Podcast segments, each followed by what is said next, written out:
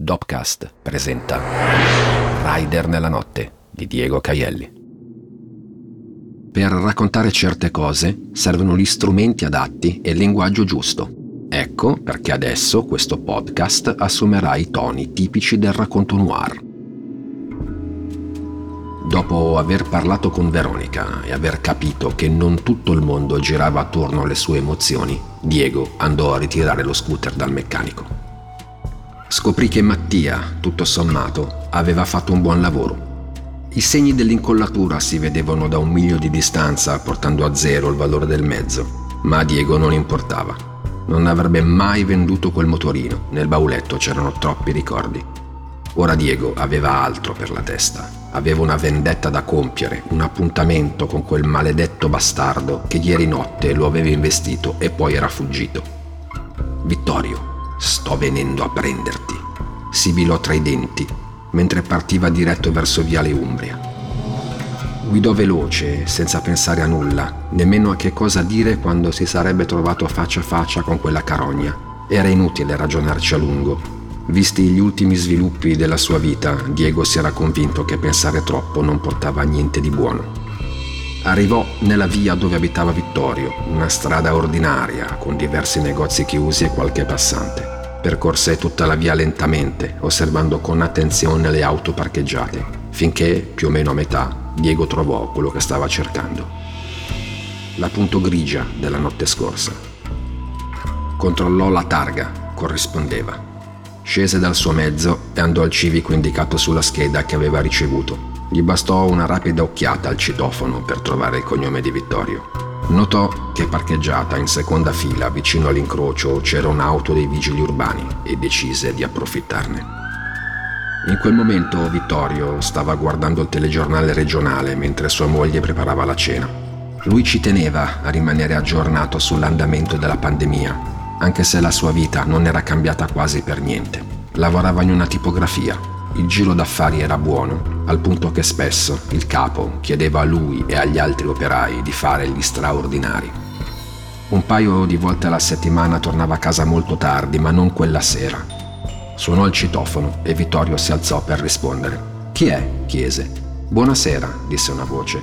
C'è stato un incidente che ha coinvolto anche alcune auto in sosta, tra cui la sua. Dovrebbe scendere per il verbale. Ma che cazzo, arrivo subito, rispose Vittorio, agitato. Andò un momento alla finestra, vide giù in strada la macchina dei vigili e imprecò. Che cosa succede? chiese sua moglie, sbucando dalla cucina. Un coglione ha preso dentro la mia macchina, rispose lui, infilandosi le scarpe e un giubbotto verde. Quando arrivò in strada si rese conto che c'era qualcosa che non andava per il verso giusto. Innanzitutto l'auto dei vigili non c'era più e non c'era alcun segno di incidente lungo la via. In compenso c'era un tizio, vestito di nero, appoggiato al cofano della sua macchina con le braccia incrociate sul petto. Un tizio pelato, con la barba, che lo stava guardando con un'espressione accigliata. A Vittorio sembrava d'aver già visto quel tipo da qualche parte, ma non si ricordava dove. Beh, che c'è? Che cosa succede? domandò Vittorio perplesso. Il tipo gli si avvicinò, fissandolo negli occhi. Da quello sguardo, Vittorio avrebbe dovuto capire che c'erano dei guai in arrivo, ma evidentemente non brillava per perspicacia. Per come la vedo io, disse il tizio pelato parlando lentamente, tu mi devi almeno 50 euro. Che cazzo vuoi? chiese Vittorio, rabbioso, afferrando con una mano il bavero del giubbotto dell'uomo che aveva davanti, strattonandolo. Come risposta, ottenne una torsione completa del braccio e si ritrovò con la faccia schiacciata contro il muro. Il tipo, ora, si trovava alle sue spalle, manteneva il controllo sul braccio ritorto, spingendo verso il muro. Vittorio non riuscì a dire nulla. Gli avevano insegnato che essere aggressivi da subito è un atteggiamento che di solito paga, ma non questa volta. Questa volta l'anatomia umana e una conoscenza basilare delle levi articolari lo avevano messo in una posizione di svantaggio. Sono quello di ieri notte in motorino, gli sussurrò all'orecchio l'uomo che lo stava inchiodando al muro. Quello che hai tirato giù. Mi hai anche guardato mentre ero steso a terra e te ne sei andato come se nulla fosse. Aia, gracchiò Vittorio. Ti ricordi di me, vero? Sì, sì, pioveva, non ti ho visto, scusa. Scusa un cazzo. Mi dispiace, vuoi dei soldi? Ti pago i danni. Diego liberò Vittorio dalla sua presa e si allontanò di un passo, controllando comunque la situazione. Vittorio si girò e fece per mettere mano al portafoglio. Invece fece partire un gancio destro piuttosto maldestro e sgraziato. Diego se lo aspettava. Lo parò con l'avambraccio sinistro e scaricò un potente calcio basso laterale colpendo con la tibia la coscia di Vittorio. I boomer sono così prevedibili, pensò Diego, mentre al tipo che aveva davanti cedeva la gamba di appoggio e finiva a terra. Ok, ok, va bene, ti do dei soldi, rantolò Vittorio alzandosi. Tirò fuori davvero il portafogli. Prese una banconota da 50 euro e la mise sulla mano del tipo che aveva di fronte. La mano rimase dov'era. Vittorio guardò la mano, poi guardò il tipo pelato. Prese un'altra banconota da 50 euro e la mise su quella di prima. La mano rimase dov'era. Vittorio guardò ancora la mano e guardò ancora il tizio negli occhi prese un paio di banconote da 20 e le mise assieme alle altre. È tutto quello che ho, giuro. Vattene, rispose Diego, rimanendo a guardarlo mentre zoppicava veloce verso casa. Non garantisco che le cose siano andate davvero così, ma più o meno ci siamo.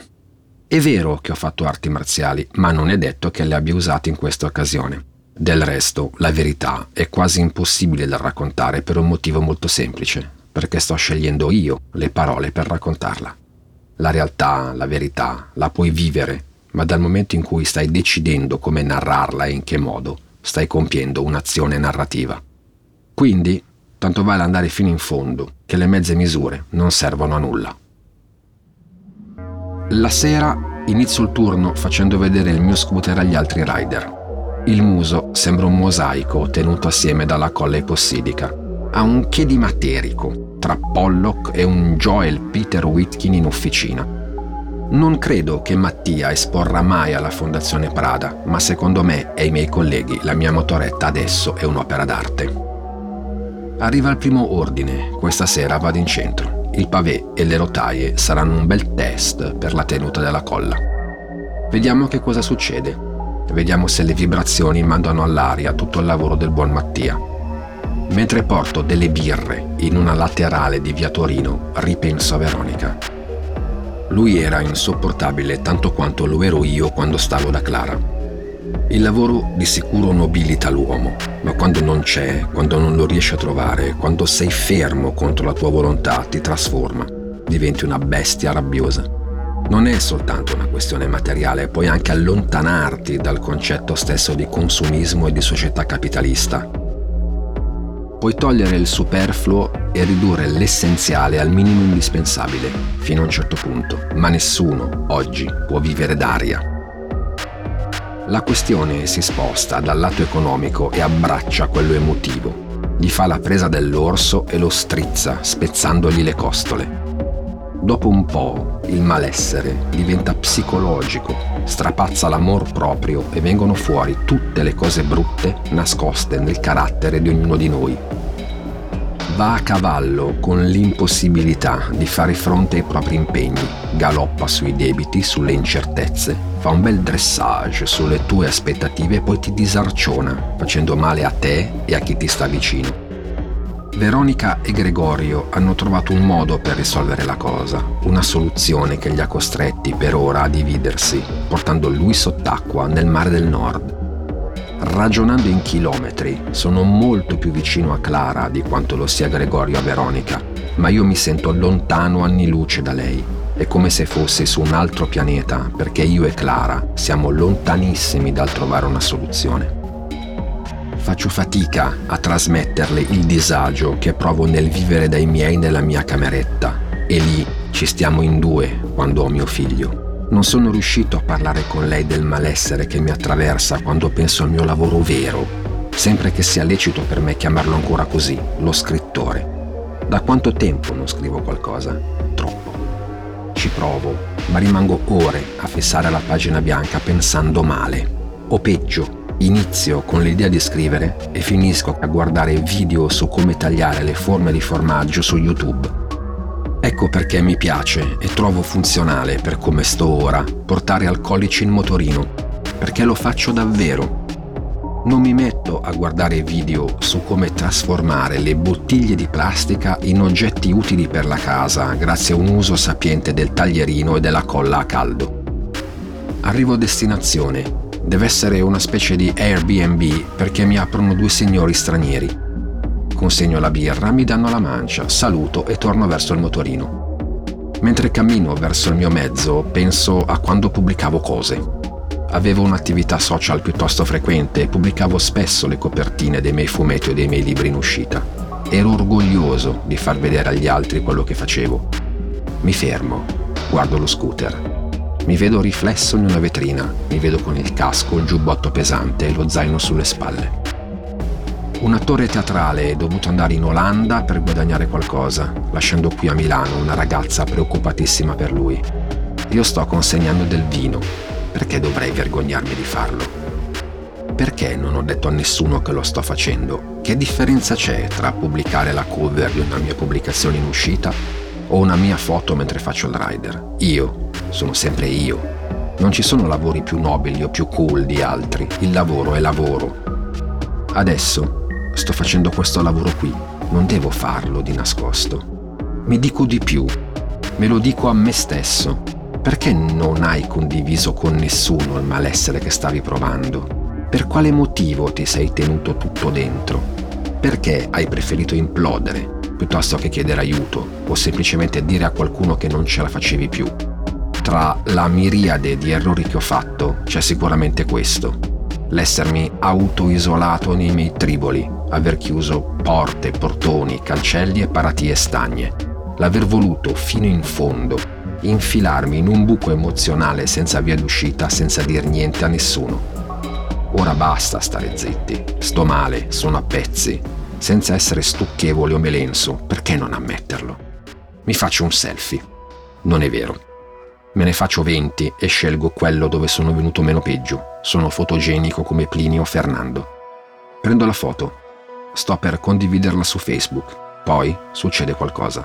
Le mie dita iniziano a scorrere sui microtasti della tastiera del telefono. So bene quello che sta succedendo, è una cosa che conosco, l'ho già avvertita diverse volte nel corso della mia vita. È il flusso. E quando inizi a scrivere, alla seconda parola scopri che ti sta venendo facile non guardi nemmeno dove metti le dita, guardi solo e soltanto quello che stai scrivendo. In piedi, di notte, con lo zaino in spalla, mentre sto appoggiato a un palo, scrivo il testo di accompagnamento della mia foto. Lo scrivo in 5 minuti, lo scrivo nel tempo di una sigaretta. Non mi succede da mesi. È un contenuto semplice, dove cerco di essere il più onesto possibile Forse è un po' troppo lungo per un post per i social, ma non importa. Lo scrivo e lo pubblico assieme alla foto. Il testo dice Faccio il rider perché con un curriculum come il mio sono troppo qualificato per fare qualsiasi altra cosa. Faccio il rider perché le faremo sapere. Faccio il rider perché quando ero nelle condizioni di farlo non ho mai difeso la mia posizione a discapito di tutto e tutti. Faccio il rider perché non ho mai tradito la parola data a un amico. Faccio il rider perché valuteremo il progetto. Faccio il rider perché ho le mie colpe, i miei difetti. Lo faccio perché ho commesso degli errori come capita a tutti. A quelli come me, però, le colpe, i difetti e gli errori non vengono perdonati.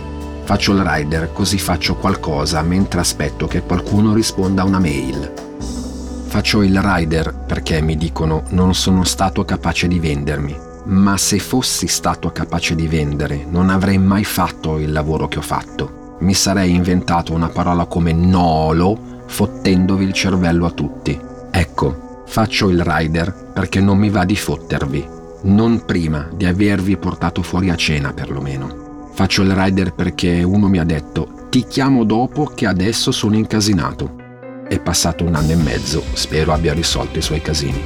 Faccio il rider perché un conto è reinventarsi partendo comunque da 100, ma se parti da zero non ti puoi reinventare, ti devi adattare.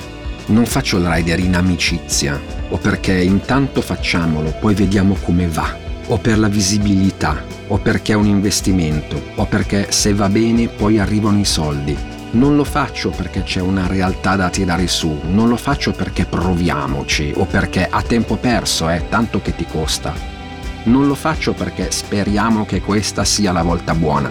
Faccio il rider perché mi pagano. Poco, ma mi pagano sempre Faccio il rider perché non sono uno che ha vinto, uno di quelli che splendono nella loro vittoria solitaria. Faccio il rider perché parra strano, ma anche i perdenti, gli sfigati e quelli che non ce l'hanno fatta hanno diritto di vivere.